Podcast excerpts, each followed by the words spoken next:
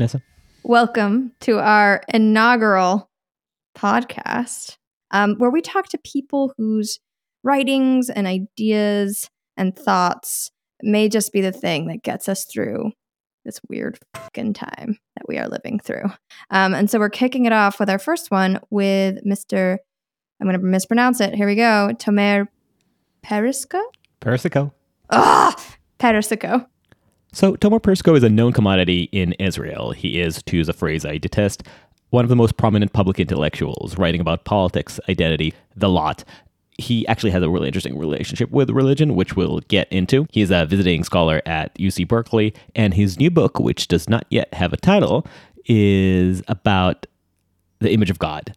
Now, this is an idea that is familiar to anybody who, unlike Vanessa, has read the book of Genesis, that humanity was created in God's image. But Tomer makes the argument that this little seed of an idea had world-shaping consequences. We talk about the origin and evolution of this idea, about how through Christianity it has permeated Europe and even led eventually to, ironically, atheism. We also talked about identity politics, the crisis of meaning in the West, the cult of authenticity, and the crisis of the liberal world.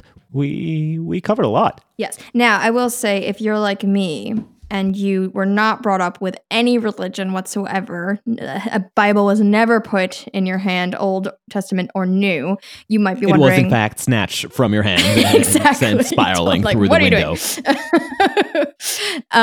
So if you're like me, you might be wondering, what the hell is the image of God? What does that even mean? Do not fret. Tomer is excellent at breaking down this concept. So let's just get into it. Let's just... listen to our first episode, our first interview with Tomer Persico. Persico. You're the first person that we're trying this with, hence some of our technical difficulties, perhaps. But thank you for being our guinea pig. Yeah, exactly. But we really feel privileged to have this conversation with you and to launch it off with you. So thank you. So make sure that I get the title right. You're the visiting assistant professor of Jewish studies in Berkeley. I'm the Koret visiting assistant professor in the Institute for Jewish Law and Israel Study at UC Berkeley. Yes, and I'm also the Shalom Hartman scholar in residence in the Bay Area for these 3 years. Give us a podcast-friendly introduction to what that means and what it means, the kind of work that you do, and also how your background and elements of faith play into it. Wow. Okay, that's actually a long story. I mean, as far as my job is concerned, I'm in the university. I'm obviously a professor, so I'm teaching courses on Jewish studies and Israel studies. I teach Introduction to Jewish Mysticism, and I teach a course on contemporary Judaism in Israel, in which I take the advantage to try to ask what is modern Jewish identity or identities in general, and that's what I do there. So that's pretty standard. As the Bay Area scholar in residence for the Hartman Institute, I teach different groups in the Bay Area, and all over.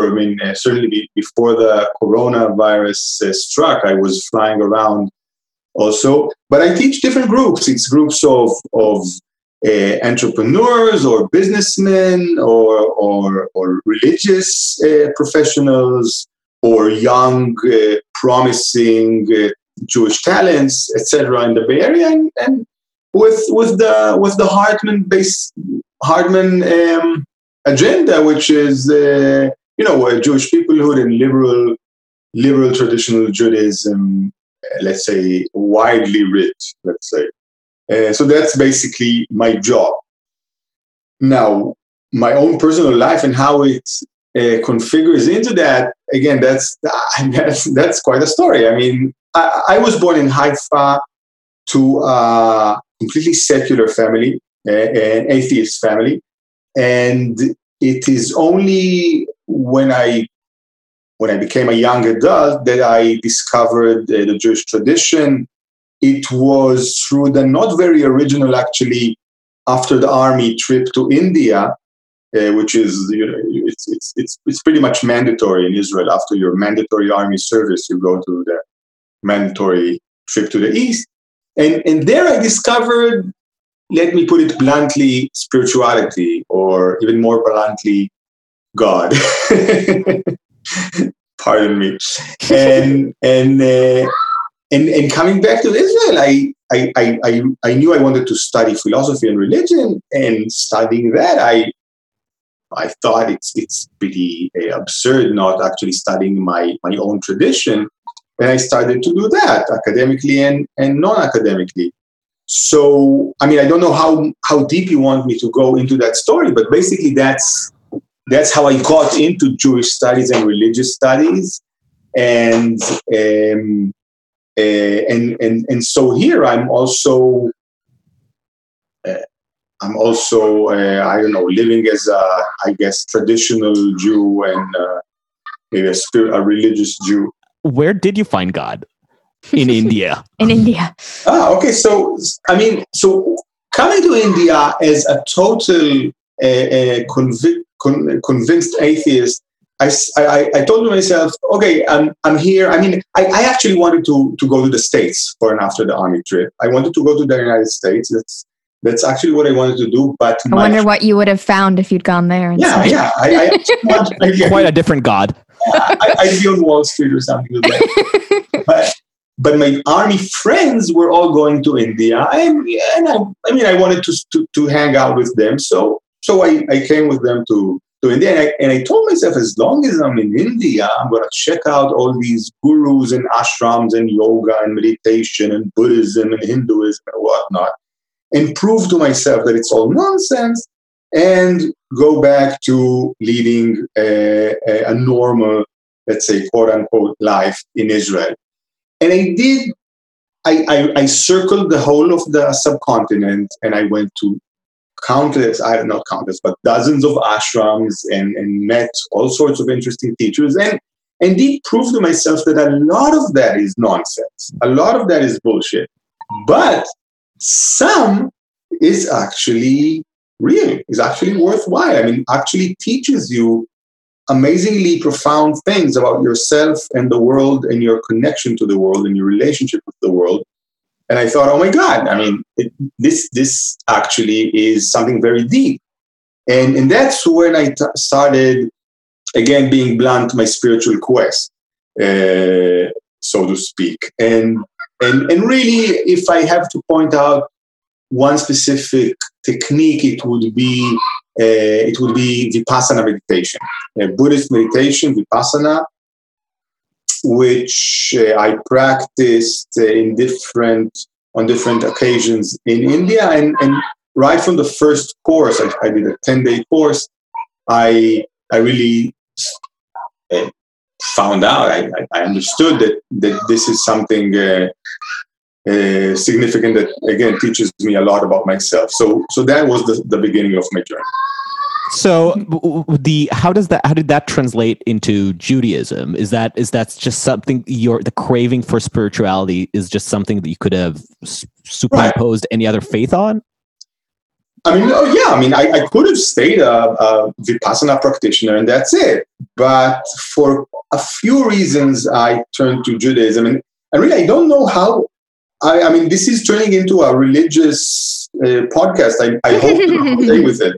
But I'll say, first of all, simply for the very prosaic reason that I am Jewish and this is my tradition, and I can read Hebrew 2,000-year-old texts in the original tongue, and it simply is preposterous, I thought, for me to read a translation of Greek philosophy and translation of Sanskrit spirituality and not read the actual, let's say, Talmud and whatnot, or Kabbalah, in the original tongue. So that's that first. Second, I always wanted also to influence my society, to try to improve my society. And I understood quite early that in Israel, excuse me for the noises. These are, of course, my kids that have been for 5 months without school. So, I mean, you'll have to bear them, and believe me, I have to bear them a lot more. Anyway, I was saying I wanted to influence the Israeli society, and I understood that in order to do so, you have to know how to speak Jewish. You have to know to delve into your tradition, into our tradition, and raise the resources that are there and to use them. You can't do it just by professing liberalism, which I don't, which is important also, but it's not enough in Israel. So that was also another reason for studying Judaism, and another reason is, and here again, this is a bit religious. I hope it's okay. What I found, what I felt as, or as my relationship with the divine evolved, I felt that which I was in relationship with is not a void, and it is not emptiness. It is some sort of fullness and goodness. And with all my immense debt to the Buddhist tradition and to its practice, meditative practice that I learned, it was not in the end something, it couldn't satisfy, or it didn't fit into what I understood again as my relationship with the divine. And really, again, not saying that other people's relationship with whatever that is cannot be different. But for me, it was something more resembling the monotheistic, benevolent entity than something that is selfless and void, and etc. So that was another maybe more personal reason why to turn to Judaism, and that's what I did. I want to get back to the political side of this a little later, sure. But what you're saying right now is actually is a good lead up to good segue to your book, because you still ended up defaulting to Judaism, and it just made more sense to you. The language made more sense to you, the mental language of it, or the language of spirituality in it. So, and I feel like that's a lot what your book is about. So, I want to get to your book, but I actually don't know if it has an official title yet. I don't. It doesn't have an official title. It's going to be something like The Image of God and How This Idea Changed the Modern West, or Shaped the Modern West and Judaism, something like that. Mm-hmm. Okay, so give us the elevator pitch for the book, and then we're going to dig in. Yeah, but I will say, I mean, this book is not a religious book, and it's even not about spiritual journeys. It's actually a history of ideas, or a cultural history, in which I try to show how fundamental was the idea of the image of God in the evolution of what we know as our world, the modern West. And again, this is not even an original, thesis. Obviously, I think it's obvious to anyone, anyone who studies this, that this idea was seminal in the West's evolution. But I think I make the case in a way that hasn't been made before.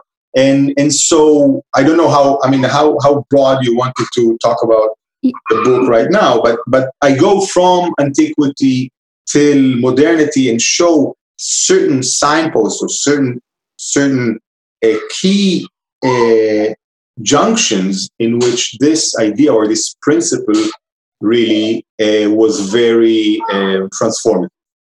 Can we dive into that principle, this idea of the image of God? Because you say it's not terribly original for anyone who's well-versed in this this area of study, but I am definitely not versed in this area of study, and so I hadn't really heard about this concept before. So would you mind kind of breaking it down for someone like me who maybe hasn't come across it before? What do you mean when you say the image of God? Well, we have verses in the first chapters of Genesis, which tell us that man was created in the image of God. Man, including here women, a woman also, and And there's another verse that actually spells this out. Zachar v'nekeva bara otam. Male and female, God created them, which is people which are in the image of God. So these verses are pretty straightforward. Now, we can ask, what does that actually mean? Mm-hmm. And indeed, our sages and our tradition, and then the Christian tradition, indeed asked, what does that exactly mean? But in a very basic term, that's simply what the Bible states. Now, the idea of people being created in divine image is not a Jewish invention or a Hebrew invention, as if we want to be more precise for the ancient tradition.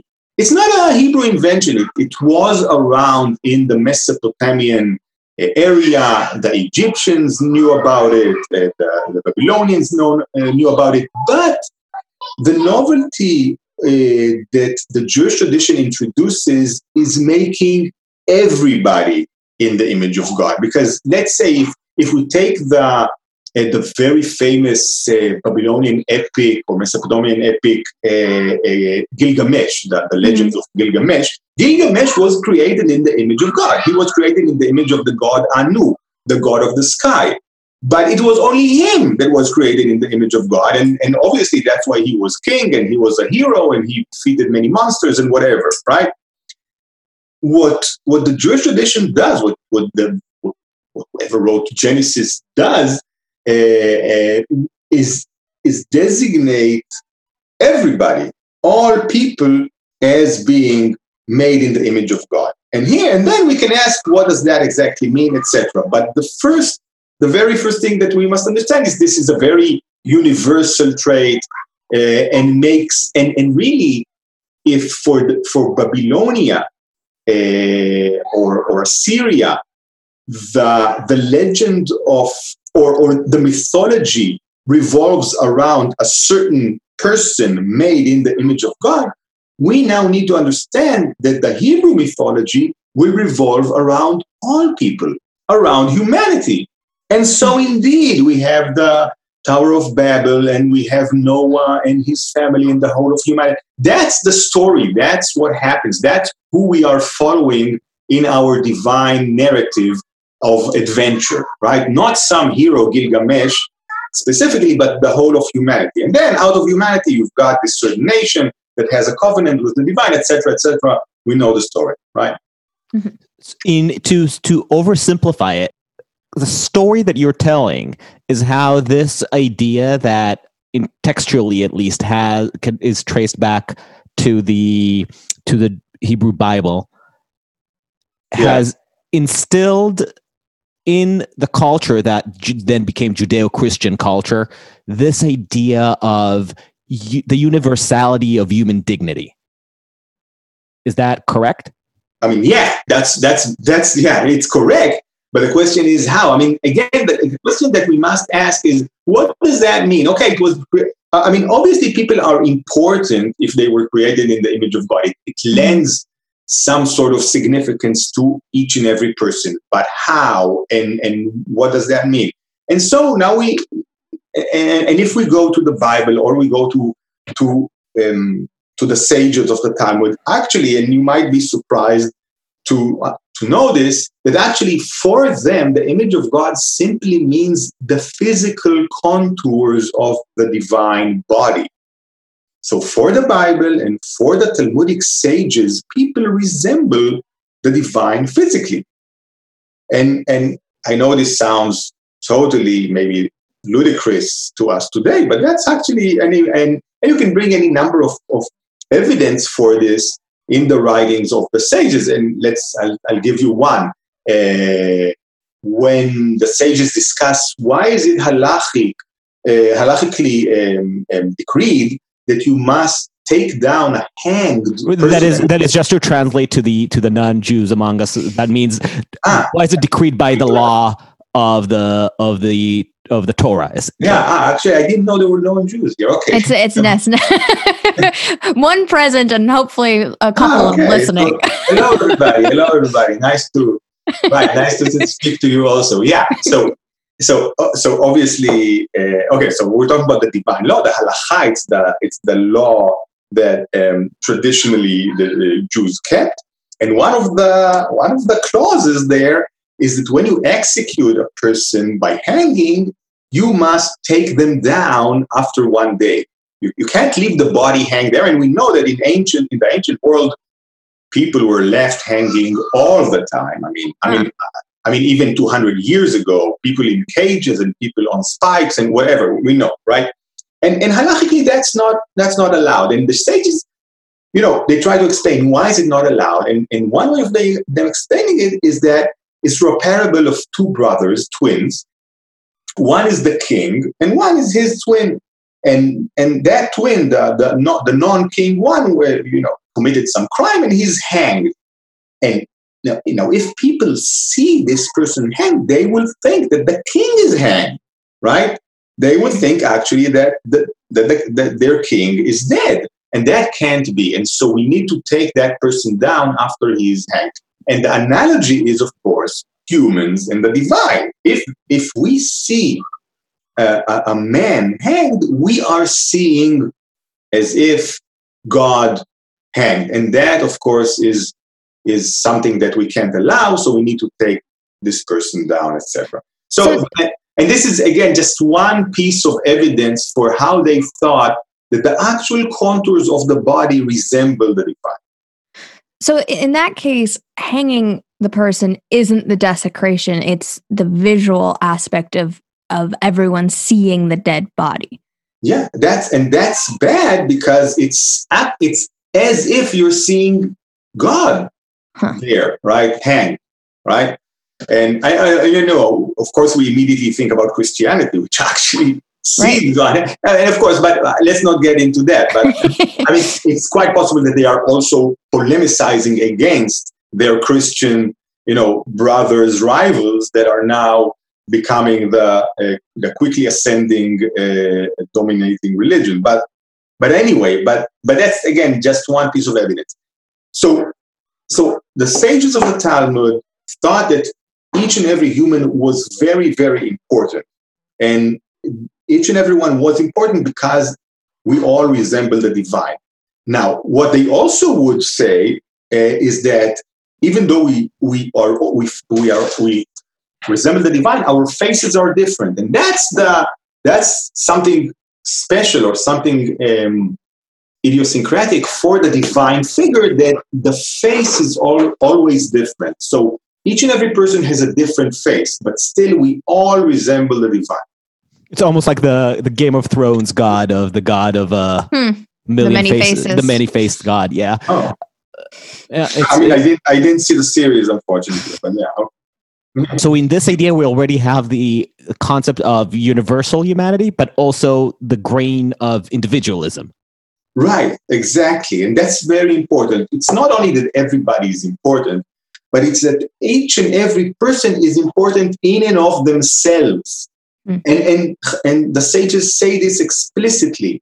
They are themselves important. And then now how do we know that they are all important? This already plays out in the biblical and then halachic post-biblical laws of Judaism. Let's give examples. One example is that, and this is already in the chapter 5 of Genesis, right? And just a minute, let me. I'm sorry, it's chapter 9 in Hebrew. Shofech dam ha'adam ba'adam damo yishofech ki b'tzelem Elohim asa et ha'adam. Whoever spills the blood of man, man will spill his blood, because man was created in divine image. Mm. So this is a pretty straightforward law that says, if you kill someone, you will be killed. And, right? that concept is a departure from the Near East in terms of... Exactly. And this is what we need to understand, that it's not only that you will be punished severely for killing a person because each and every person was made in the image of God. It's that you will be punished and not someone else will be punished. Now, you may think, well, obviously, the killer will be punished. But in the Near East, in the whole Mesopotamian area, it was quite the custom that if someone killed somebody, first of all, you may give money instead of being killed. I mean, you can pay a fine. right? And sort of find yourself out of execution. But even more than that, it's not that every person was given enough subjectivity, enough accountability to even be able to be punished. And I'll give an example, I'll give an example from a Babylonian law. It's from the laws of Hammurabi, right? Hammurabi, a Babylonian king from the 18th century BCE, and this is just again one law out of many that says if you're a builder of a house, and out of an accident, let's say your hammer falls, you're building the roof. The hammer falls and kills the son of the owner of the house, right? You're building a house for someone else. Your son will be killed. You killed someone's son, your son will be killed. Why is that? Why are you not killed? You're not killed because neither son is considered a fully developed legal subject. Neither son is an individual, really, in what how we would think about it. And so a person's son, or a person here meaning a man that is the head of a family, a pater familias, the patriarch, right? A patriarch's son or wife or sheep or cattle or whatever, or slaves, are part of his own individuality, or really of his own extended body and agency and accountability. Right? So they're not people in and of themselves. So if I kill someone's son, in the logic of an eye for an eye, a hand for a hand, etc., if I kill someone's son, my son is killed. I am punished by way of having my son dead. But obviously my son is not connected at all to that accident in which I killed someone. Right? Now the Bible changes that. The Bible says, if you spill someone's blood, you will be killed, because in the image of God, God created man, right? So it's really the beginning of individuality, the beginning of accountability, the beginning of seeing of each and every person as a legal subject, as an individual legal subject. Something that again today we take for total granted, but it was. Very much, it was a novelty at the time. It's something that made me think a lot of how this, in retrospect and looking back, is a very successful evolutionary strategy for a small nation in diaspora. If wow. you put so much emphasis on the sanctity of the individual, of the body, then that developed obviously the rules of hygiene and preservation, and that allowed Jews kind of to survive those 2,000 years of diaspora. It certainly puts emphasis on the body. It puts emphasis on this world. You're not waiting to go over to the next world, and so you can neglect your physical, emotional, psychological being in this world. You have to take care of what's here and now, because you yourself, it's not your soul, it's your body that is most important. Of course, moving into defining the soul or some inner entity as the image of God, which is what Christianity did, gives us other advantages and gives us other ways in which our story really progresses. Right. So now let's jump forward. So what does Christianity do? What does Paul do to evolve this idea of the image of God? Okay. So really, what we're talking here about Saint Paul the Apostle, which is a figure that, I mean, you cannot exaggerate the importance of this single individual. I think in any list of the three most important people ever, Paul the Apostle is in. I mean, it's I have no doubt. And what Paul does, I mean, this, I don't know. Let's introduce Paul to the Jewish listeners. We're talking about a first-century Jew from Tarsus, from what is today then Asia Minor, today Turkey, who was a zealot against the Christians and hunted Christians down. We're talking about the first century, so it's really just small groups of new believers in Jesus as the Messiah. And then he has a turn of heart. He's born again. He has a conversion experience in which he hears Christ calling him to join him, and he does, and suddenly he's a Christian. Okay? Now, being a Christian, he's not satisfied with just laying back and believing. He takes it upon himself to be the apostle to the Gentiles, to bring the good word to basically the entire Mediterranean. And he goes on 4 different expeditions, around the Mediterranean Sea, Italy, Cyprus, Greece, etc. I mean, the whole Mediterranean. It's really impressive. The energy and the creativity of this person, because he not only went and spoke, he also basically created Christianity as we know it today. He laid down the theological framework of what is today Christianity, because Jesus, he talked, he had a lot of nice parables, but not a lot of principles by which now we are going to build a church and a institution and communities and a society, right? And Paul gradually does that. Okay. Now, what does Paul do with the image of God? Paul basically, what he does with everything is internalize the image of God. The image of God for Paul is no longer the actual physical contours, the physical frame of the human body. It is something internal. It is connected to him, to that transformation, to that transformative conversion experience. He uses the word metamorphosis a few times in his letters to the different communities of Christians. And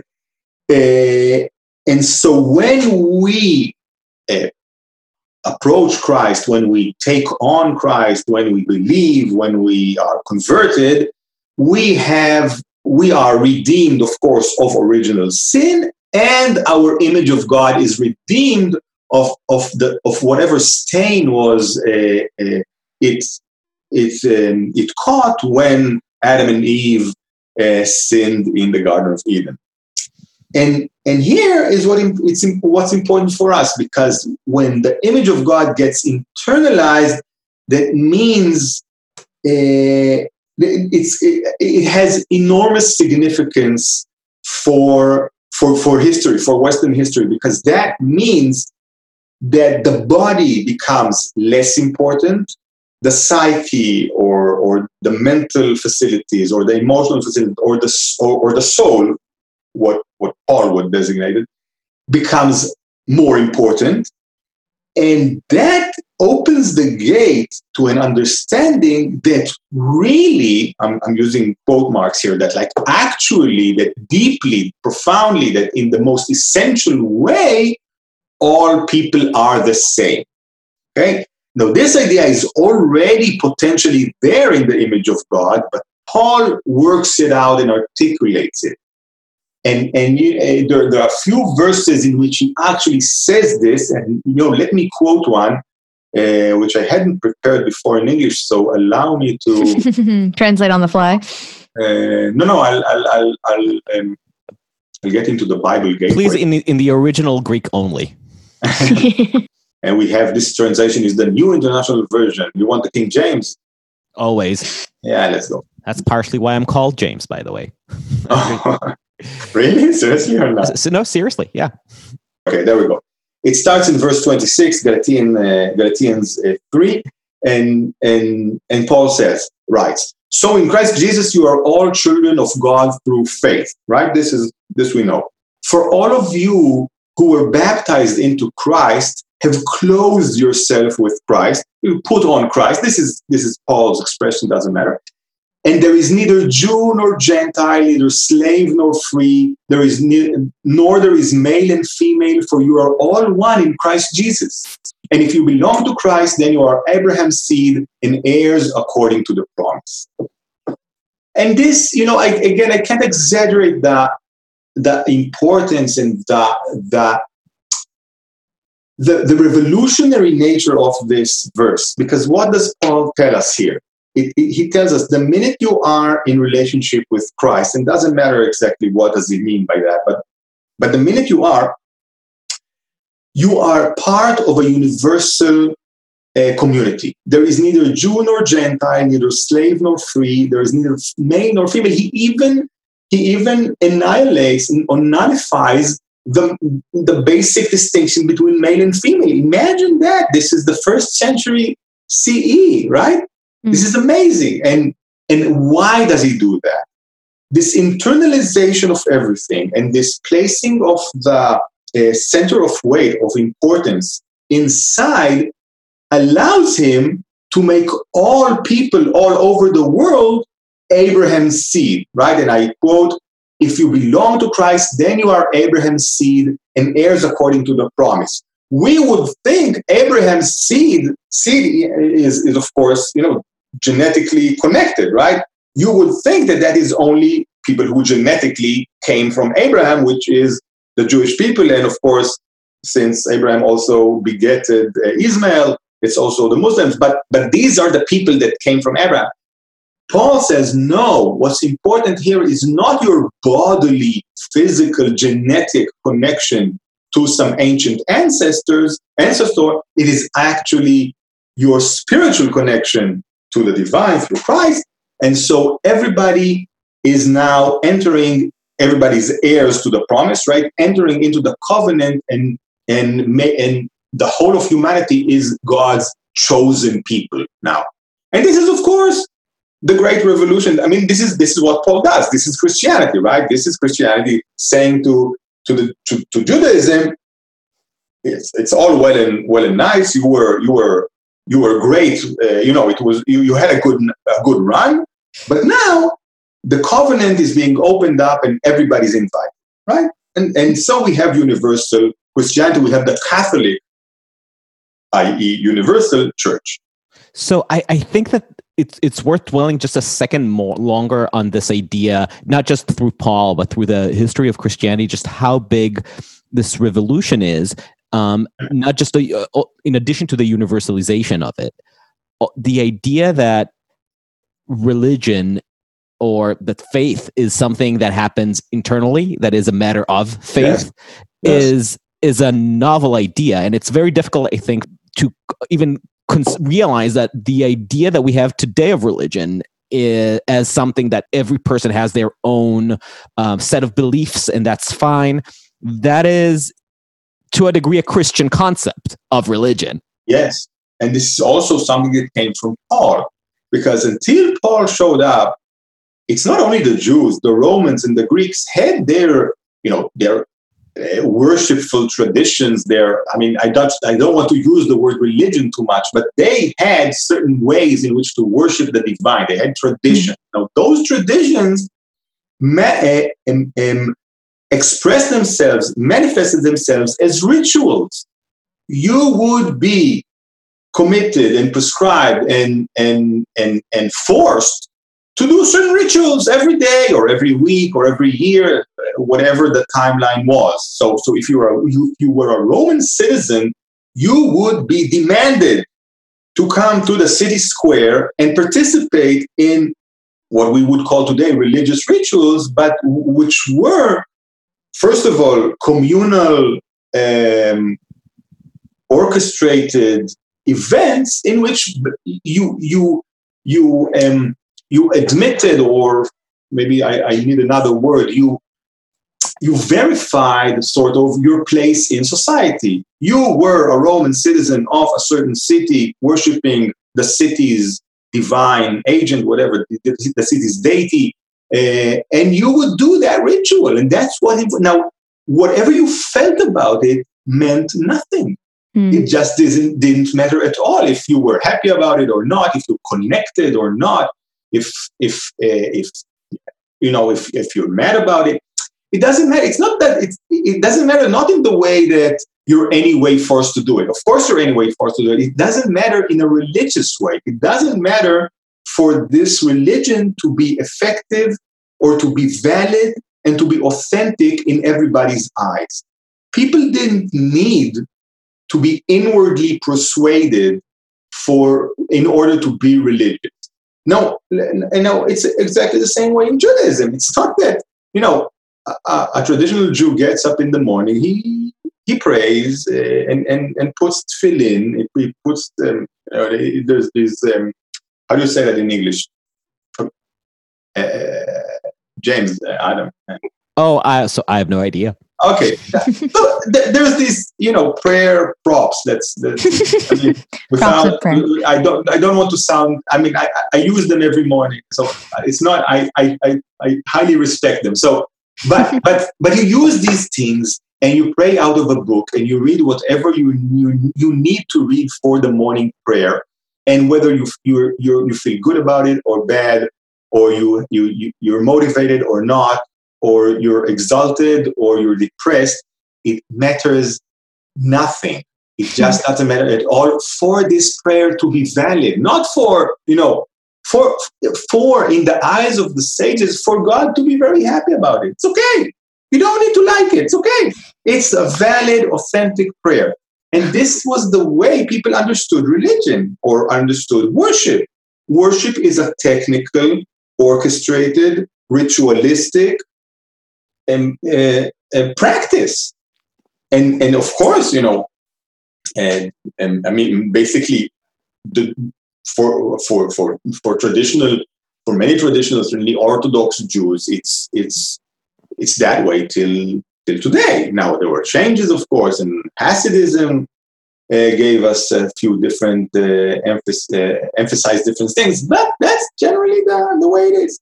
And then Paul turns it over its head. Right. And Paul says, wait a minute, in the same way that not our body is important, but our soul, our inner psyche, etc. What's important about religion, what's important about our connection to the divine is not going through the motions in a certain ritualistic fashion, but it's meaning, it's emotion, it's an inner transformation, as we said before. It's an inner rebirth of being born again. It's all these inner processes that now take more importance. Now, it's not that there weren't any rituals. Obviously, there were. I mean, these people are still 2,000 years ago.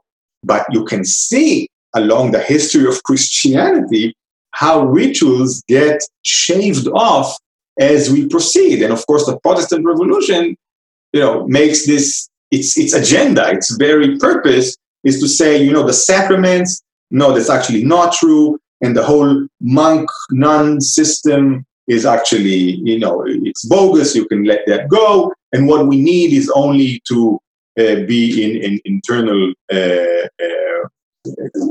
sola fide, right? It's just faith. Just faith. That's all you need. As Martin Luther would say, and you can take it to an extreme with what I mean in extreme Protestant sects like, let's say, the Quakers or the Shakers, right? And I don't know, do you know how Shakers and Quakers pray? I've heard of Quaker prayer circles. So prayer circles, right? So what do they do? I believe they kind of will be in a room together and they'll just be silent until they're moved, and then they will speak when they're moved. Is that right? Exactly. So we have here the extreme version of a non-orchestrated prayer, of a non-ritual, of a prayer that you don't even use a book. It's like there's no preordained or prearranged sequence. It's nothing. It's just you're in the room.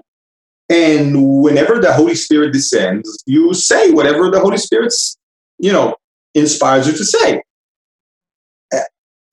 I mean, I want us to understand that this is the other extreme of getting up in the morning and praying from a book and going through some motions, whether you are inspired or completely dispirited about it, right? This is the other end, and this is what comes out of the Christian tradition 1,500 years or a few 1,800 years later. Yeah, I'm cognizant that I know that we definitely want us to move into present day and connect to this, but I think before we can get there, I do think we do need to kind of move on from Reformation now to Enlightenment and then eventually secularism. So would you mind talking about how the concept of the image of God kind of transforms or evolves through that timeline? Right. Okay. So the concept of the image of God, you know, has a lot of, it pops up here and there along the Middle Ages. It's, I'll just say, for the fathers of the church, it's also important to free slaves because of the image of God, because the image of God, it's preposterous for anyone to own the image of God, right? Mm-hmm. So like St. Augustine, St. Gregory of Nyssa would cry out for abolition. And here we're talking about white slavery, I mean, in the literal sense, not in the current sense, right? We're not talking about, I mean, these are Europeans enslaving Europeans, right? So it's this, and then it goes and has a duty or is part of the process of articulating what we today would call human rights, and then we would call them natural rights, because for Christians in the 12th and 13th centuries, the capacity of reason and the capacity of free will were parts of the image of God. There was the understanding that we cannot suppress them. We shouldn't. That's because if it's all about faith, then without free will, faith is meaningless. Right. I mean, if we want someone to truly be saved, truly believe, truly be in relationship with the divine, how can we construct or constrict their conscience? Right. They need to be free to worship as they want, or else it's not valid religion. It's not authentic religion. Again, the opposite of other, of more ancient traditions. And it's this string of individualism and of growing internalization that then gets into, I mean, it manifests itself also in the English civil wars, in cries out of Puritans and levelers and different Protestant radicals there to let people worship as they want. They called it freedom of conscience, right? We need to be free to worship as we want. These same Puritans, of course, will hop on the Mayflower and other ships and get into New England and eventually be a part of the founding of the United States. And so we have all that ethos here in the States. But when we want to talk about secularism, I'll go back to my example with the Quakers, right? The Quakers perhaps took the idea that only the inner counts and only the inner religion or the inner worship is really important to its most extreme, while still maintaining their Christianity, because the Quakers still believe in Jesus, right? Mm-hmm. But the next logical step is simply saying, well, you know, if whatever is important is our own emotional and conscientious and psychological state and our authenticity to worship whatever that is, why do we actually need this middleman, this Christ figure, right? And actually, you know, it's not only that, because if really what's important is only our inner convictions, why do we actually need God? And here we can have for the first step, we can have all sorts of new age contemporary spiritual religions. That's basically Christianity without Christ, right? Saying, you know, everybody should go his own way, and whatever you do, just be true to yourself and you know, express your love for the divine or truth with a capital T or the one or whatever, and that's all that's important, right? That's that. And then and and And the next step is atheism, saying, you know, the only important thing really is for you to be a good person and to be true to yourself, not to some divine, however way you want to, but actually to yourself, and just be an authentic person, right? And that's secularism, atheism, existentialism, and that's basically the 19th century and most of the 20th century.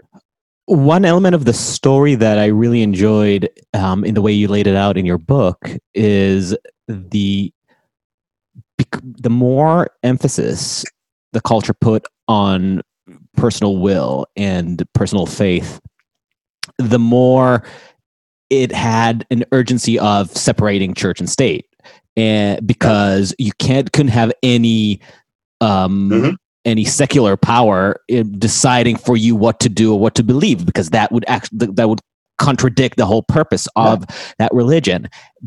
But that idea moved up so far, got with constant revolutions from Luther through the Enlightenment till today, of constantly people saying, well, actually, this thing is infringing on my religion. First, it was the Catholic Church, and now it's also Protestantism, and maybe Christianity itself that is infringing on our freedom to really be ourselves, which is in the Enlightenment version, be true to reason and to the truth. And then even the idea of God becomes a sort of tyranny over the mind that needs to be banished.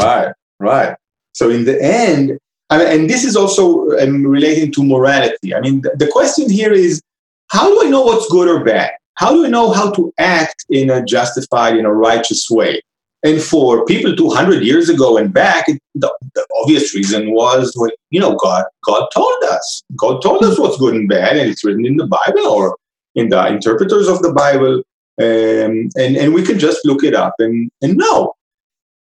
But And for these people, we need to understand, for these people, the thought of understanding, of knowing what's good and bad without the divine guidance was preposterous, was ludicrous. You can't. How would you? How would you know? You just can't know. I mean, and it's a good thing. That's why God gave us the Bible and the prophets and Jesus, whatever, for us to be able to form a society which is based on good, or even a society at all, because otherwise we would all simply kill each other all day.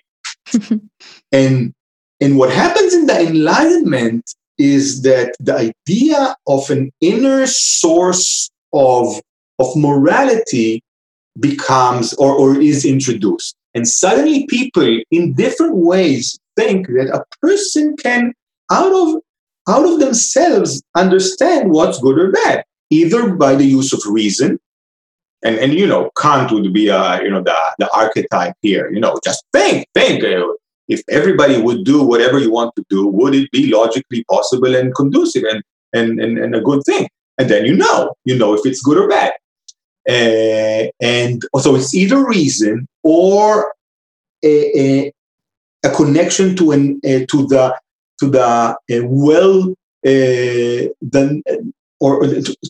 sort of a natural elan, a sort of natural spirit. Spirit is a bad word. It's an energy that's inside you. If you connect to your naturalness, to your nature, to your inner authentic, to your authenticity, your inner authentic core, yes, you will know what's good or bad. You don't need any education, and you don't. Reason is just an invention. Just, you know, look into your heart. Look into your heart and you will know what's good or bad, right? And this is a modern idea. We now take it for granted. It's obvious, but it's a modern idea that this is even possible, conceivable, right? And people start doing it. They either think reasonably what's good or bad, or they delve deep. And this is, I mean, and here you have the two arms of the Enlightenment, the Enlightenment per se, and the Romanticism, which is sometimes considered the anti-Enlightenment, but it's still a modern movement that says each and every person can tap into something inside themselves and know what's good or bad. And then, as you said, Adam, what happens is that as people in the West are defensive or are anxious about government or kings or whatever infringing on their freedoms, they become also anxious about the divine infringing about their freedoms, not only because they want to be autonomous and free, right, quote unquote, because if I want to act in a moral way, the only way I can do it is if I am completely free. If the divine instructs me or promises me heaven or scares me with hell, if I do good or bad, that's not really morality, is it? Kant would say, right? I mean, if I do something just out of fear of repercussions or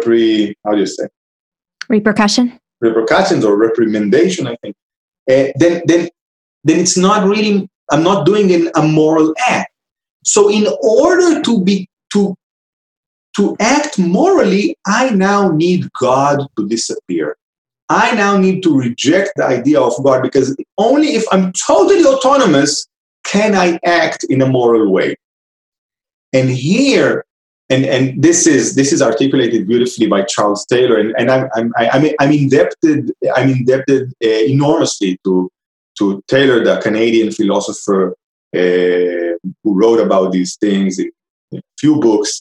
So I'm not, it's not my invention or discovery or anything, but I just show what the place of the image of God is in this process. But if we are talking about the image of God here, the image of God, the idea of the image of God, as it were, is flipped on its head, because we are now the image of God becomes the image of man, or in another way to put it, our inner capacity to be reasonable and to have free will is now disconnected from the divine. We don't want a divine, and is now becomes simply a natural human capacity. And it is with that capacity that we can now engage in constructing, establishing a whole new human society, which the Enlightenment set out to do. And the end result of it is defending a president of the United States for his behavior by saying that he is true to his authentic self. Right. Yeah. And here, and you're pointing at the negative, I mean, the downside of authenticity, the whole culture of authenticity. Again, Charles Taylor wrote a whole book about it, The Ethics of Authenticity. Authenticity is a great thing, but it has a few, it can, too much of it, or let's say it can become sort of corrupted if you take it too seriously, let's say. I mean, or if you don't understand its dynamics, because people today seem to think that anything I choose to do is considered authentic. Actually, it doesn't work that way. But whatever I do always has a context, and it's not that if I order a Big Mac, I can proclaim that it's my authentic self manifesting itself, right? Nobody will take me seriously if I do that. Certain things are considered authentic and certain things are not. But what authenticity also allows is, and if we take the example of Trump, what Trump displays is a certain kind of authenticity. It is the authenticity of having no buffer between his internal and external manifestations or expressions, right? Whatever he thinks, he says. There's no buffer, right? And this is considered in our culture a supremely authentic act, a supremely authentic deed.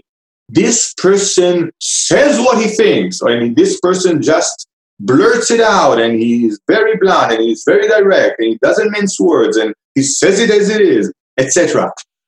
And paradoxically, and this is the interesting thing here, Trump can be authentic while lying. Mm. Okay, so he doesn't have to be truthful in order to be conceived by his followers, I wanted to say, by his voters, I don't know, whatever, as authentic. And that's what happens, right? And we value authenticity today so much that to be considered authentic is much more important than to be considered truthful. Right. Because he is committed to a truth. It's his truth. It's not a truth. I would say he's committed to himself and his his own well-being and power and glory and whatever. That's what he's committed to, and he does this in a very direct and blunt way. And this is conceived as authentic, and people are drawn to that sort of charisma that is the authentic person just doing their thing. I feel like that's why it's so much harder for female politicians to often win. I feel like most times, for some reason, when it's a female politician, there's like the sense that they're not their authentic self. They're putting this on. I can't trust her, et cetera, et cetera. I think female politicians will anyway be much more calculated and much more apprehensive of what they say and how they sound and how they are how their image is built, and anyway will then be perceived as more calculated and so right. less authentic. And by the way, here again, we can see the dichotomy that we talked about, the dichotomy between ritualistic, mechanical behavior and inner expression, right? Mm-hmm. It's the same binary, duo playing itself out. And today, living in a Christian world, basically we're all Protestants, right? Psychologically, that's what we are. And being and living and as normally or not, as Protestants, we are drawn to that authenticity, and we reject ritual. That's our basic. That's the culture we live in. It's a culture that rejects ritual, rejects law, and praises authenticity, feeling, expression, etc. So is that it? Recognizing that context of where we are now, is that part of the reason that you were compelled to write this book at this moment in time? Wow! Well, thanks for this question. Yeah. Yes. And here, my non-Protestant self, what's ever left of it, studying the Jewish tradition, being a Jew, and understanding, at least that's my opinion, that ritual, tradition, external manners, customs, these things are important, and not even saying they're the most important, but they are important for every human society. And indeed, a human society cannot function properly without ritual and without customs and without manners and without, relying only on authenticity. It's just not possible. It will break apart. It will fragment into individuals doing their thing. But there will be no society to speak of. And understanding this, yes, it also... pushed me to write a book about how we got to this place, and maybe point a few flaws in what we perceive as the obvious reality today. So, as somebody who I guess has a very strong Lutheranian streak, I get irritants just hearing words like tradition, or right. we need to get more rituals and more customs.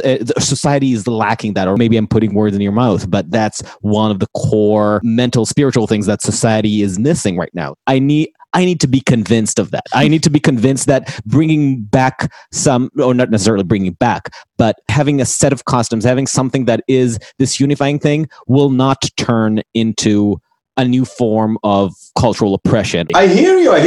Personally, I'm an advocate and I'm an activist for freedom of religion in Israel. Israel doesn't have as much freedom of religion as the United States, certainly, and some would say it's lacking freedom of religion. And so this is something that I'm thinking about myself. This is a concern that I have myself. And so I want to also correct what you say. I'm not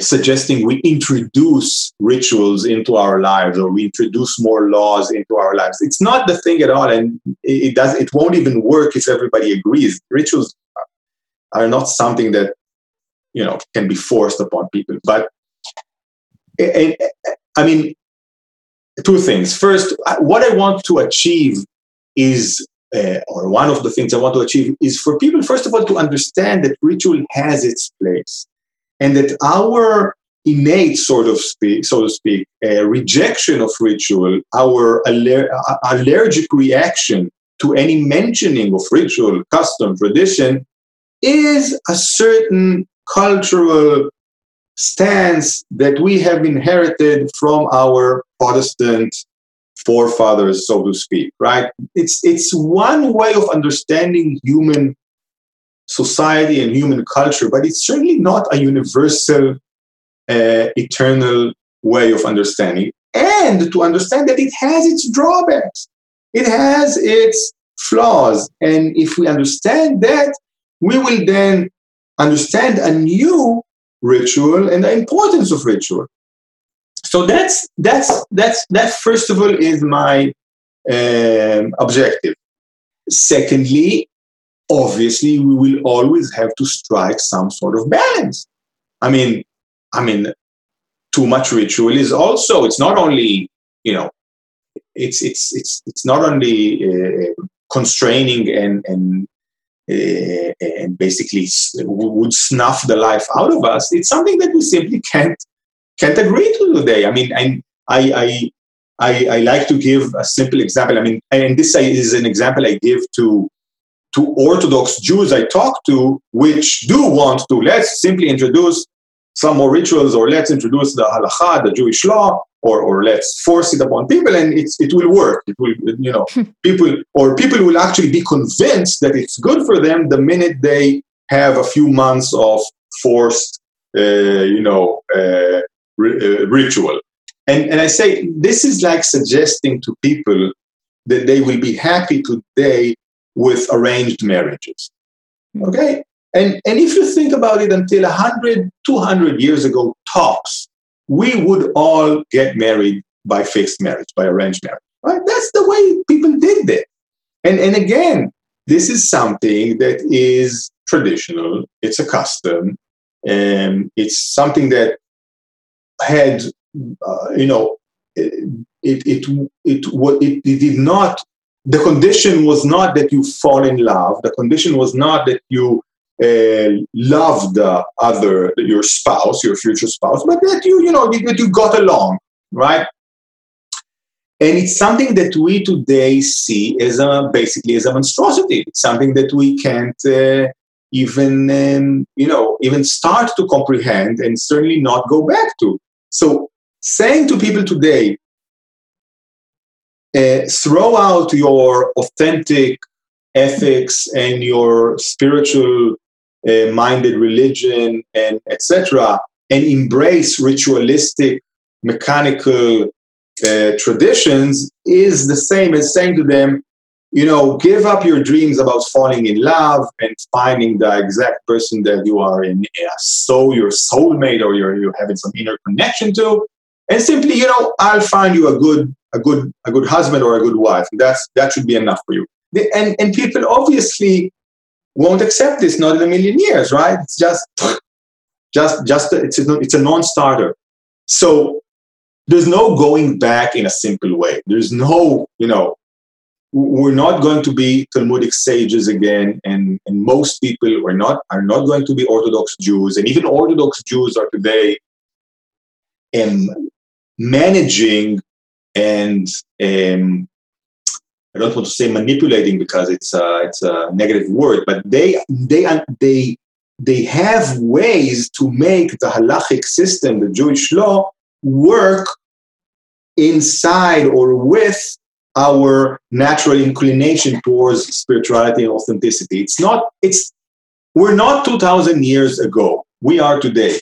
So in that way, simply going back won't work. It will never work.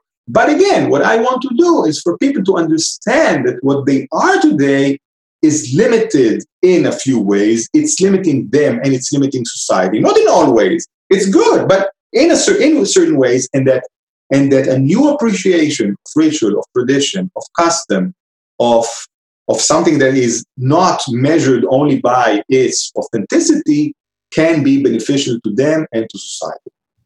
I think putting aside the extreme example of Trump, what can you kind of elaborate? What do you mean by what we lose by having so much emphasis on individuality? I mean, well, it's easy, you know. I mean, and you don't need me for that because, I mean, you know, conservative pundits or what have been saying this for the last 50 years. Basically, fragmentation, right? It's a culture of self-fulfillment that has disregard for society. It's breaking down very important societal structures that that are important for the continuing prosperity of our own society. So, I mean, you know, I don't want to get into examples because it will make me seem too neocon or you know, but we all understand that a society that is only made up of individuals that has no common ethos and common objective and a common solidarity cannot work. And solidarity does not come simply by respecting the other, whomever they are. That doesn't work. I mean, it's a good idea, but in actuality, it doesn't play out. And we need some sort of common ethos. We need some sort of common vision that we all aspire to. And you know, each nation or each ethnic group does this differently, but we can't actually forego that completely. And then in your book and what you're arguing, are you then arguing that the thing that could be the basis of that common ethos is a common definition of the image of God? No, I'm not. This book is more descriptive than prescriptive. It's really just understanding the journey that we've made till today and how that journey defines us and defines our society. And you know, in the end word, I will maybe say that we also, you know, we need to think how we progress from here. But this, I mean, a whole roadmap of how to do that will maybe be a subject for another book. So then, to try to understand, then, do you have what could that common ethos look like, or is there a moment in history or a time period where you would turn to and say that was a time when society had some sort of common ethos that was more successful? It's easy. It's easy. Let's take the United States in the 50s and the 60s. There was a very strong ethos of, on the one hand, the Constitution, you know, the United States civil religion, civic religion. It's the Constitution, it's the rights, it's the federal government, it's our here, the Americans, our struggle against the quote-unquote evil empire of the Bolsheviks, of the Soviets. It's all these things that coalesced around them a nation that obviously had a lot of drawbacks and you know, disenfranchisement of people here, and of course, rather women and minorities, etc. But there was some sort of common ethos which led this nation forward. Now, today, this common ethos has broken down. I won't say completely, but in a very significant way. And here you might argue, well, that's good because now we have a more egalitarian or equitist society. And I would say the more egalitarian and equitist society is actually a continuation of that ethos and not a result of the breaking down of that ethos. But that's an argument we can have. But in any way, I would say an ethos is needed.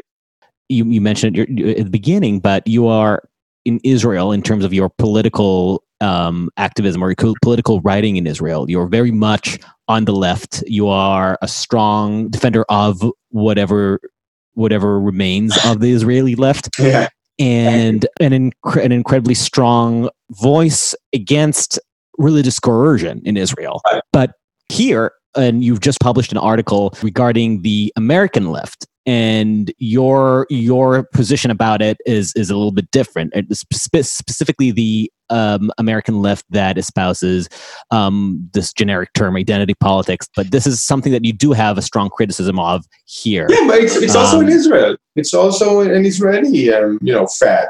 I mean, and here it's also connected to whatever we said. Identity politics is also a manifestation of that inwardness, of that accentuation of whatever I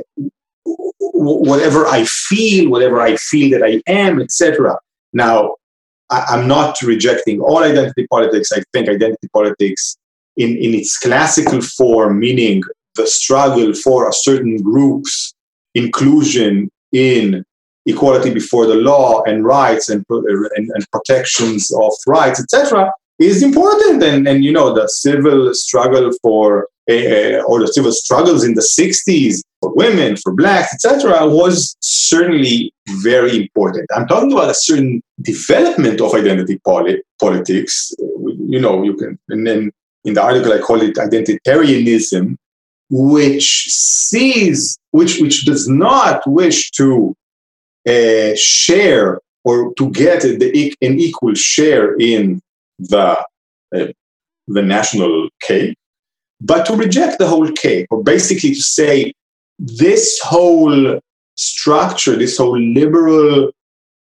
structure, which today is the common sense public sphere, is in fact a hegemonic, patriarchal, Western, a white or Christian invention, and we reject it thoroughly in the name of freedom and equality, which are actually the very values or that it itself espouses.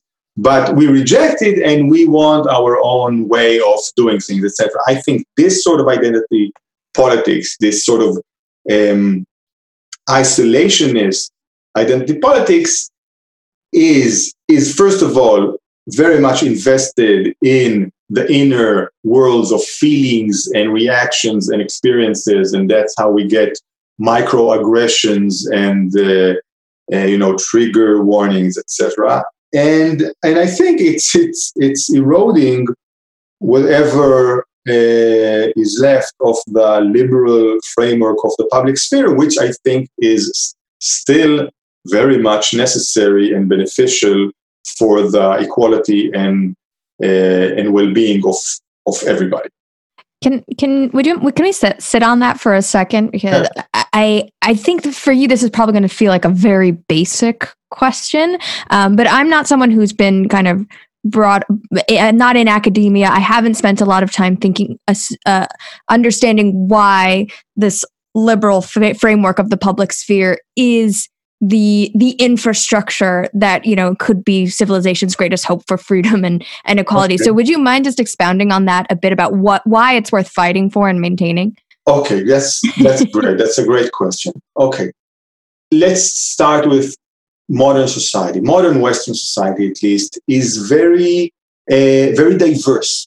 First of all, maybe the first very obvious characteristic is that we are very diverse. There are a lot of ethnic groups, a lot of religions, a lot of sexual orientations, a lot of people doing their own different things, because we are in a very late stage of modern individualism, and this individualism diversifies itself. That's what it does. And if we want to make it work, to have all these people live in one place and get along, we need some sort of structure. Now, we can force some sort of preordained idea of what society should look like, and then we can have we all need to be proletariat, avant-garde, revolutionaries that will usher in a new age of equality. That's an idea, right? That's an idea that people tried to force on entire countries. And you can see how that worked out. Or we can have, okay, we are all actually Shiite Muslims that need to keep the commandments of the Muslim faith in loyalty to our tradition, etc. And you can see in Iran how that works out. And what liberalism gives us is a structure, is a framework in which we don't decide in advance of the trajectory of the whole population. And I'm talking in generalizations, but in generalizations it's true. We really give out a minimum framework in which people simply can get along. So there are laws, meaning you can't murder, rape, commit, steal, etc. But other than that, I'm not telling you how to live a good life. I'm not telling you how to orchestrate, how to establish your righteousness, how to express whatever I think is a good life, is a decent life, is a righteous life. You decide that for yourself. That's the pursuit of happiness thing in the Declaration of Independence. You decide your right is to pursue your happiness however you think is right. And this, I think, is a model that works for a very diverse society, which is basically modern society, I would say, anywhere, certainly in the West. It works because it gives the framework, and then you yourself have to decide what you want to do with your life. You're not going to be forced. Okay, now this model has drawbacks, it has flaws. I'm not saying it's perfect. I'm saying it's the only thing that works in such a society as we are in today.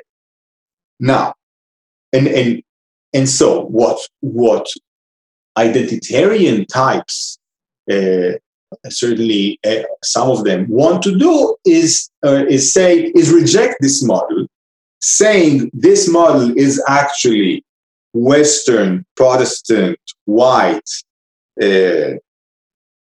logocentric, whatever. And so it's not us. It's not catering to our authentic selves as, I don't know, whatever. I'm not going to mention anybody. Mm-hmm. And we're going to reject it. Now, and I just don't think that will work. I just don't think you can replace this model with another model that will, on one hand, maintain everybody's opportunity to express their own way, their own pursuit of happiness, and on the other hand, still maintain a structure that is a viable, allows for a viable society. I cannot think of an alternative. Now, of course, these identitarians think they have alternatives, right? I don't buy into that, and I don't think it will work. I don't think it will work for the same reason that Bolshevism didn't work, and for the same reason that the theocracy in Iran doesn't work today. If you don't allow our diverse population to express itself for each and every one to express themselves as they want, it's not going to work. It will. You will need violence to make it work, in another way of expressing. You are describing a paradox in a way. The story that you told in your wonderful book is exactly how this type of pluralism is the result of hyper-individualism, which is the result of a Christian, yes, European story. And exactly. And how? But then when this project has, whether you call it succeeded or reached its current state, where you do have a diverse society that of people coming from different stories, and those people feel that, well, now you're trapping me in your Christian story. How do you solve it? Because that's a true grievance. That's right. I mean, you're on to me. When these identitarians say, look, this story is white, Christian, Western, logocentric, they're actually right. That's true. It is a product of the Judeo-Christian tradition you know, after 2,000 years of process, that's what you get. Yes, it is a Western culture, a cultural idea. That's true. And I have to say, and first of all, as I said before, it has its drawbacks, it has its flaws, and also it has a major drawback being a specific story of a specific culture. That's true. The question is, what's the alternative? What's the alternative? Is there another system that works? And as far as I know, I don't know of another system that works. Works in the sense of being able to accommodate for this diversity, you mean? Right. Because what I'm saying is, let's say to, give me an example of a group that won't be offended. I don't know. Let's say Jews, right? When being a Jew, of course, I can say whatever I want. Ultra-Orthodox Jews saying, listen, this whole liberal, individualistic, self-fulfillment, emotional, expressivist, authenticist, etc. culture is Christian. What do you want from me? I want to live in another culture. And I'm saying to them, it's okay. You can have your own neighborhoods and your own schools and your own pursuit of happiness. It's okay. You can do it, but you cannot force your way on everybody else. So now I'm not naive. I don't think it's, totally, everybody can have their own way in a perfect manner. Obviously not. And as I said before, we are all in a way Protestant. Yes, that's true. It affects us. It shapes us. And yet, that's the best we can do right now. And yes, you can say, well, who asked the United States to make its own cultural logic the cultural logic of the whole world, or at least the whole Western world? And basically, it's it's slowly, encompassing the whole world. Who asked them? This is cultural colonialism. And again, that's true in a way. That's, I can't deny that this is actually what's happening. But the fact of the matter is that this is what's happening. Christianity won the day. That's it. That we are living in a Christian world, so to speak. Of course, not everybody believes in Jesus, obviously. So Christianity, in the end, also, sowed the seeds of its own ruin in a way. But we are living in a culturally Christian world. Yes, we are. And there's nothing we can do about it. I mean, unless you, of course, fly off to the Sahara Desert and found a city there or whatever. Basically, there's nothing you can do about it. Now, being in such a world and in such a society and in such a culture, we now have to ask what will make it work and what is the alternative. And I will say just one more thing about this. When asked what is the alternative, when identitarians, whether radical LGBTs or Native Americans or Mizrahi Jews in Israel or Orthodox Jews or whatever, when asked, not Orthodox Jews, but usually the activist identitarians, the people who are in the West and are radical leftists, right? When asked what will their new society be based on or what values will their new society express, they usually say, well, everybody will be equal and everybody will be free. Now, with all due respect, that's again just copying the liberal ethos. That's liberalism. You're doing it in an anti-liberal way, but you're presuming, or you're proclaiming, or the presumption is that in the end everybody will. We're against liberalism, but in the end we'll be more liberal than the best liberal, right? We'll be more free and more equal. So basically, these people have already internalized liberal values, but they just think that liberalism itself, being a Christian, Western, whatever. The tradition is not for them, but they're not going back to their traditional, to their own tradition. An example I mentioned in my article, the article is in Hebrew, by the way, I'm sorry, but I mentioned Andrea Dworkin. Andrea Dworkin, a radical feminist who in the 70s, 80s, 90s wrote a lot and said that they should found a new society only of women.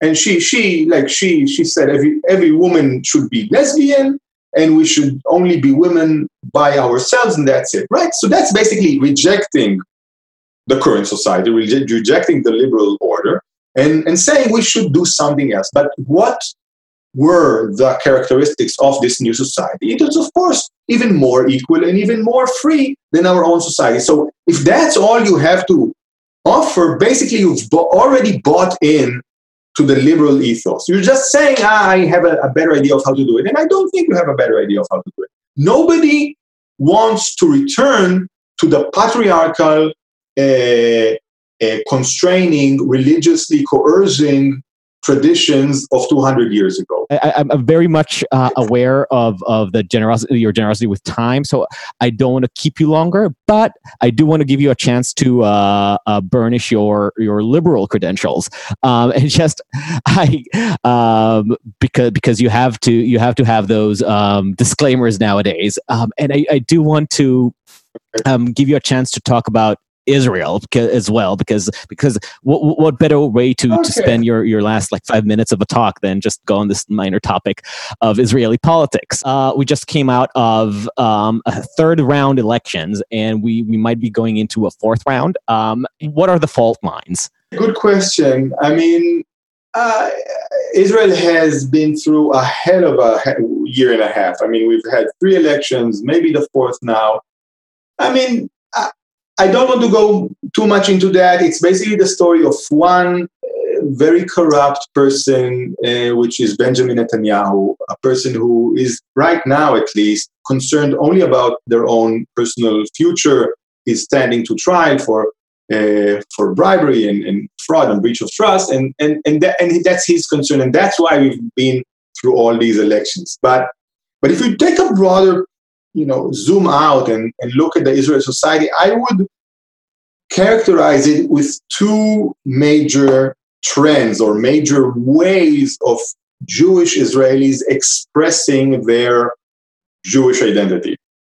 The one is connected to what we call in Israel the Jewish Renaissance or the Jewish Awakening, which is secular Israelis re-engaging, rediscovering their own tradition and shaping their Jewish engagement in many, many different ways, all of them pluralistic, as we say, liberal-minded and individualistic in a way. So they may study Talmud, or they may engage in Neo-Kabbalah or Neo-Hasidism, or they may form groups which they, celebrate the Sabbath together, Friday evening together, etc. Many different things going on, and this is an expression of individualistic secular Jews seeking for a new way of defining their Judaism. It's a new way because the old way, the old labor movement Zionism, really broke down. It's been breaking down since the 70s, and it totally broke down, I would say, in the 90s, basically. And since then, there's this search for a new way of defining themselves. So that would more characterize the left side of the political spectrum. And so it's also more liberal-minded, democratically oriented, civic society oriented, etc.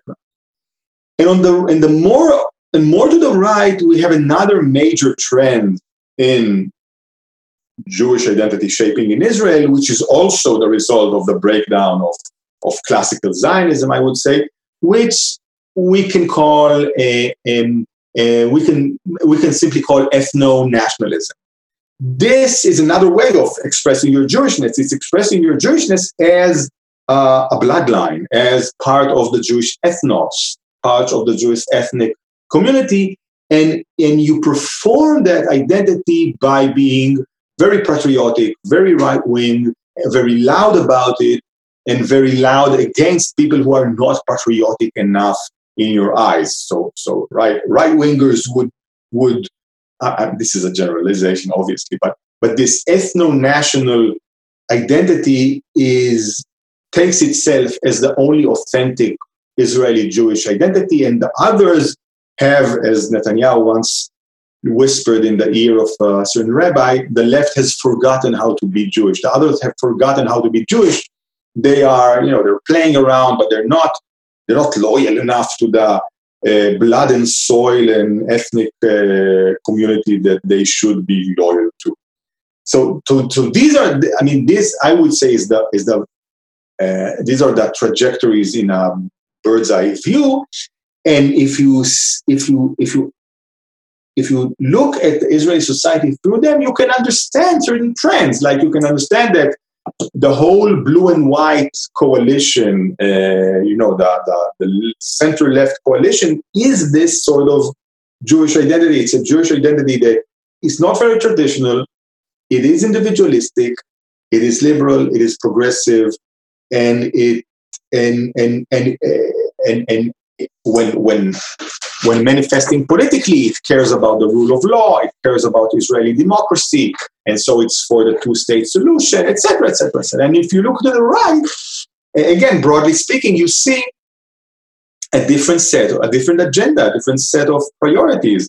It cares about, first and foremost, the ethnic Jewish people, its safety, its longevity, its prosperity, and that agenda, that the value that they place on this ethnocentric view really trumps almost anything else. It trumps Israeli rule of law, because Netanyahu, their leader, is indicted and on trial, but it doesn't matter because he keeps us safe, because he is our protector. And it trumps. It certainly trumps. Care that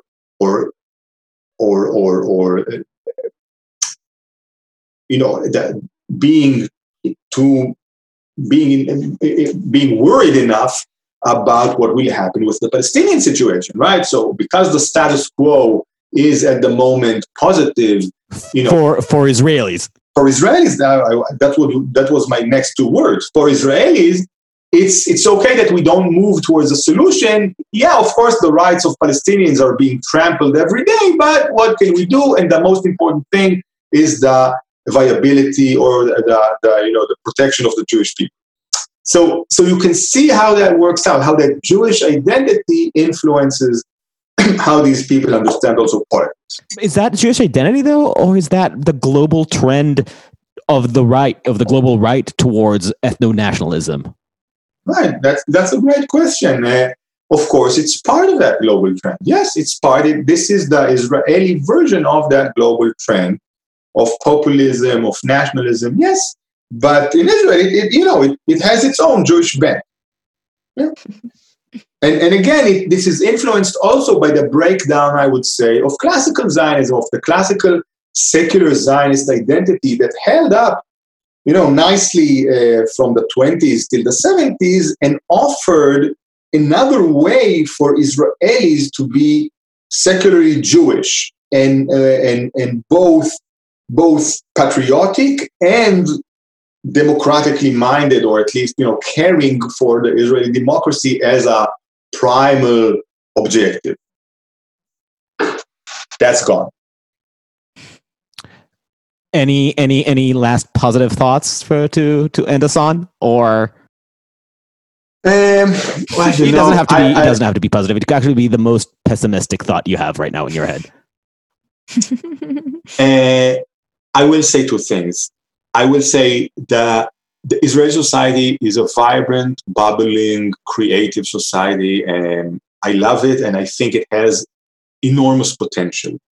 And I will say a funny thing, but I will say, were it not for the whole Palestinian thing, we would have made it great. But we, of course, have the Palestinian thing, and so the Palestinian thing being an occupation of the occupation of the West Bank, and the siege over Gaza, and some political inequality for Arab Israelis. Yeah. I'm just giving a crash course for the Israeli crisis. But the basic thing is the occupation, of course. The most damaging and you know, I would say even in a long-term stable problem for Israel is a military occupation of a few million people. That's basic.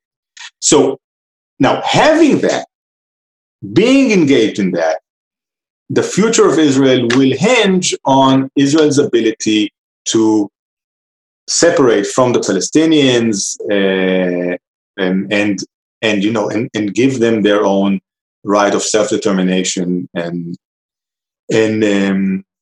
self and statehood and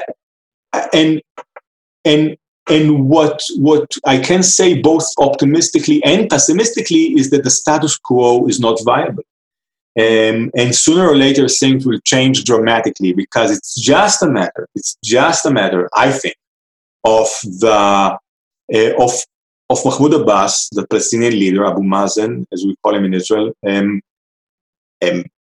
you know, passing on. And I wish him a long and peaceful life. But he is not a young person, not a young man, and sooner or later, there will erupt a succession struggle, and that's when you can expect major things to change, because Israel will either have to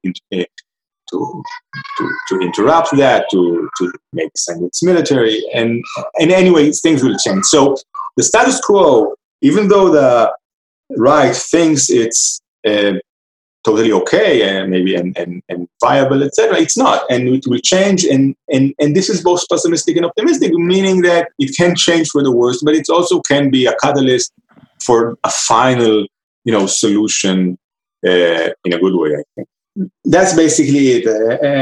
You know, but this is really a subject for a whole you know, a whole hour of talk. So at least.